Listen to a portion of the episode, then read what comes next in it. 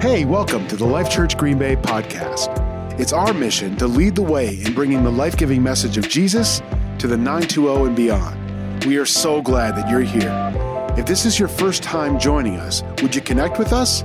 We want to do life with you, and there are so many ways we can do that from wherever you are in the world. You can get connected with us and other Jesus people in one of our Facebook groups by joining us for an online service every Sunday or connecting with people through life groups and pocket churches. To learn how to get connected and find your pocket, please go to lifechurchgreenbay.com. Again, so glad you're here with us today. Here's this week's message. Hey, friends, open your Bibles to Matthew chapter 22. If you're not in a place where you have access to a traditional Bible, you can open up the YouVersion, or it's also called the Bible app, and all the notes and scriptures, those have already been uploaded for you. Of course, we'll also put the scriptures right there on your screen. Wherever you happen to be watching us from, I sure love you, and I'm sure glad that you are part of our family. Merry Christmas, friend. Well, I mean, in a few days, but Merry Christmas nonetheless. What I want to talk to you about today is what Christmas is really all about. I mean, let's be frank. It's all about gifts. Every kid knows that. There's nothing better than waking up and finding a tree filled with gifts, brightly wrapped gifts with the ribbons and the bows and those little curly swirly things. I love those little curly swirly things. I really love watching people make the little curly swirly things. You know, like the professional gift wrappers. A few years ago, I took my gifts to the mall and there were people there who for a donation for charity they were wrapping the gifts and they were like gift wrapping ninjas. It was incredible. This lady wrapped this thing and i the seams and the and the little folds that she made they were incredible. And then she took the ribbon and she tied it around it and then she took her scissors and she did this like magical snake eyes storm shadow thing with her scissors. And all of a sudden like the the little ribbon was like like a little like a little pigtail. It was so sick. I love those little curly swirly things. Or stockings jammed with candy and gift cards and little gifts like the pre-gift gifts I wonder, can you think back to the greatest Christmas of your life? I bet you there's a gift associated with that Christmas. I bet you there's a gift that's tied to that memory. I remember the year I got the Death Star. Y'all, that Christmas was amazing. I don't remember what we ate for dinner. I don't remember who gave us a Christmas card that year, but I can still remember the feeling I had when I tore into that wrapping paper and I saw that beautiful Kenner box. My life was complete. The reason Christmas is all about gifts is because it was founded on the principle of a gift when it was founded on the gift of a person. In the midst of chaos and rebellion, God took the one thing that was most valuable to him and he gave it. He gave him as a gift, a gift for you and a gift for me. Look what the Gospel of Luke says. And Joseph went up from Galilee, from the town of Nazareth to Judea, to the city of David, which is called Bethlehem, because he was of the house and lineage of David to be registered with Mary, his betrothed, who was with child. And while they were there, the time came for her to give birth. And she gave birth to her firstborn son and wrapped him in swaddling cloths and laid him in a manger because there was no place for them in the inn. I mean, the gift was even wrapped. that's bad. That's worse than a dad joke. That's a that's a pastor joke. I literally read that whole scripture just so I could say that the gift was wrapped. That's so cheesy. But anyway, I want to talk about the gift that's on everybody's list this season in a message we're calling Love Much. Let's pray. God, we love you we really know that you love us. God, especially those of us who are your people, we feel your love. We benefit from your love, and hopefully, particularly during this season, we will spread your love.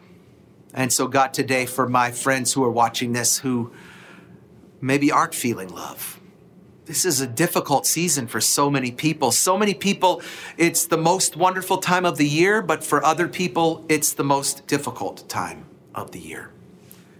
And, and so, God, for those people, I pray comfort. You said you'd send your Holy Spirit as a comforter. And so, God, I pray that over their lives. God, for all of us, that you would help us to receive love and to give love more. In Jesus' name, amen. Love, it's not only the definitive characteristic of God, it's the central theme of the entire Bible. There are 393 verses that talk about love, and not a surface love either. A love that's vast, that's deep, that's broad. God always wanted us to love much. But how much? Jesus actually tells us in the Gospel of John. He said, A new command I give you love one another. As I've loved you, so you must love one another. This is how everyone will know you're my disciples. If you love each other. He said, You have to love as much as I loved. How much did he love? First John tells us. This is how we know what love is. Jesus laid down his life for us, and we ought to lay down our lives for our brothers and sisters. He loved us with his life. And that scripture just said he expects us to do the same. When the Bible talks about love, it always requires a response. Love was always meant to be reciprocal. Look what the Gospel of Matthew says. Jesus breaks it down so well. Teacher, which is the greatest commandment in the law? Jesus replied, Love the Lord your God with all your heart, soul, and mind.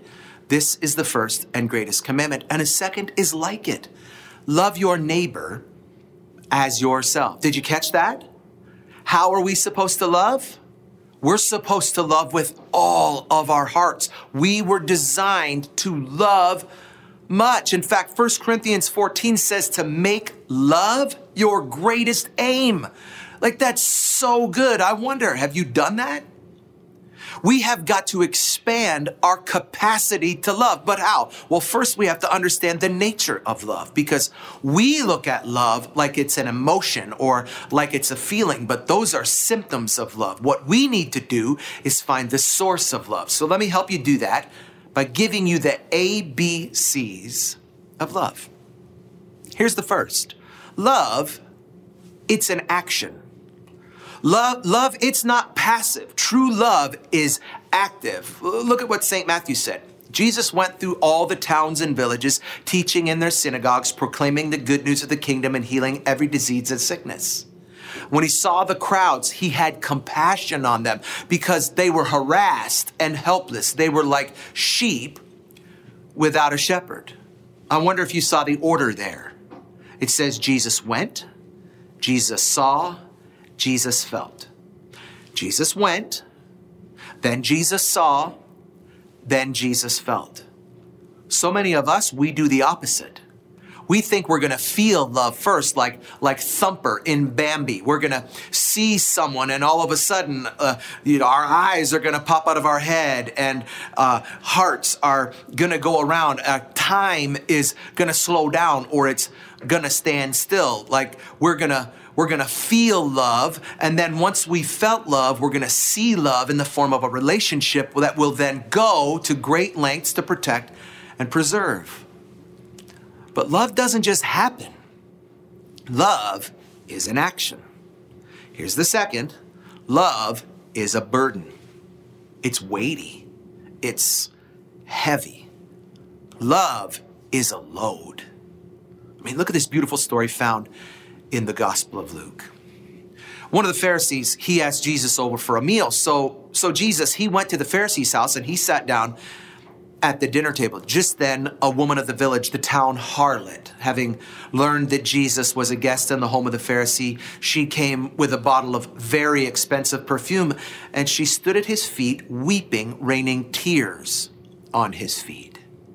Letting down her hair, she dried his feet, kissed them, and anointed them with the perfume. When the Pharisee who, who had invited Jesus saw this, he said to himself, If this man was the prophet I thought he was, he would have known what kind of woman this was falling all over him. Have you ever felt like Jesus was something that you didn't expect him to be? But Jesus said to him, He said, Simon, I, I have something to tell you.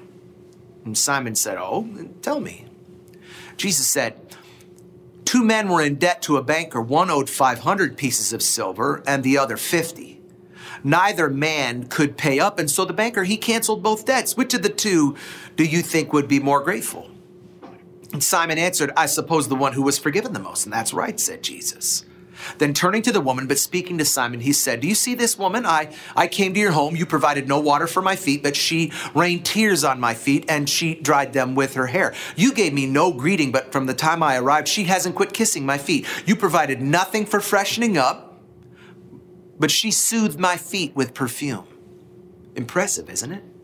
Now, watch this because Jesus is such a G. He says, this woman's been forgiven much and she's showing much love. But the person who's shown little love shows how little forgiveness he's received. I mean, this woman, she had no choice but to love Jesus because her love, it was so heavy. She loved him to her core. And that's how I want to love him. I want to love Jesus deep inside of me. And that's how I want to love you. Because when you've been forgiven from much, man, it's just a whole lot easier to love much. I mean, how can I judge you when I know me? And so I love you and I love him with a heavy love because love, it's a burden. Here's a third love is a choice. It comes back to a response because love always requires a response. It was always meant to be reciprocal. It comes back to the question recorded in Matthew 22 Teacher, which is the greatest commandment in the law? Love the Lord your God with all your heart, with all your soul, and with all your mind. This is the first and the greatest commandment. And the second is just like it love your neighbor as yourself. Jesus knew love would always require a choice, otherwise, it wouldn't have required a commandment because God knew we wouldn't love ourselves, let alone love others. That's why the Apostle John said, We love because he loved us first. Before we ever thought of loving him, he was already loving us. It's why God's love required a gift because he knew we wouldn't love ourselves. And so he had to provide the gift, the ultimate gift. And he did that because he loved the world so much that he gave his only son, so that whosoever chooses to believe in him will never perish, but will always have eternal life. Because love, it's a choice. Will you choose it today? Love, it's a gift. Will you receive it today? Would you close your eyes? You know, salvation is about generosity. This season is about generosity. I'm a generous guy. I'm a gift giver. I love giving gifts. I love giving gifts. I love giving gifts more than I love receiving gifts. But you know, to someone who gives gifts, a relationship is required in the receiving. If you never open a gift, that gift expires, it becomes irrelevant when I got that Death Star when I was just a little kid, had I left that unwrapped, it wouldn't mean as much today.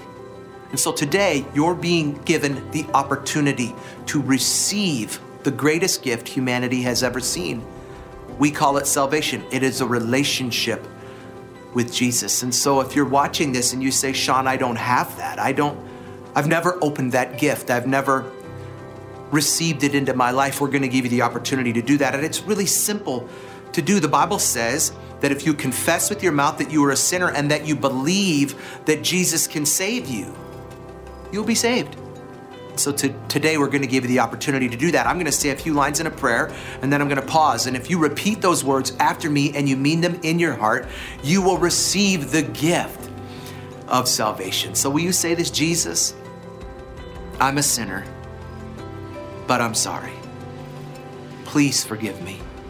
Come into my life, change me, make me different, make me new. Be my Lord and be my Savior. In Jesus' name, amen. Friend, if you prayed that prayer, you just received the greatest gift you will ever receive in your life the gift of eternal life. And we want to help you maintain that gift, to keep that gift, to not just throw it away or give it away. And so if you prayed that prayer, would you message us so that we can connect with you and we can help you on the journey from where you are to where God wants you to be, which is more like Jesus. But we're not done. Maybe you're watching this and you say, Sean, I'm a Jesus guy or I'm a Jesus girl. I'm going to heaven. I've received that gift. I've unwrapped that gift, and I've even implemented that gift in my life. But for whatever reason, you're holding back. Whether you're holding back with God or you're holding back with other people, you say, Sean, I'm not loving much. I mean, I'm talking about an exorbitant love, an excessive love. You say, Sean, I'm not loving much, but I want to start. Can I pray for you? God, for my friends on this broadcast, I pray that the love of God that supersedes and transcends all understanding would fill us from the bottom of our feet to the top of our heads that it'll that it'll overflow from us god. That when people look at us they won't even be able to see us but they'll see you. They'll feel you. They'll experience you. They'll understand your love because they see it through us. So god today help us not just to love but to love much. In jesus name amen. Hey, thanks for joining us this week. Did you know we have discussion questions for each message? You can download them and talk it over with your friends and family. Go to lifechurchgreenbay.com to download today.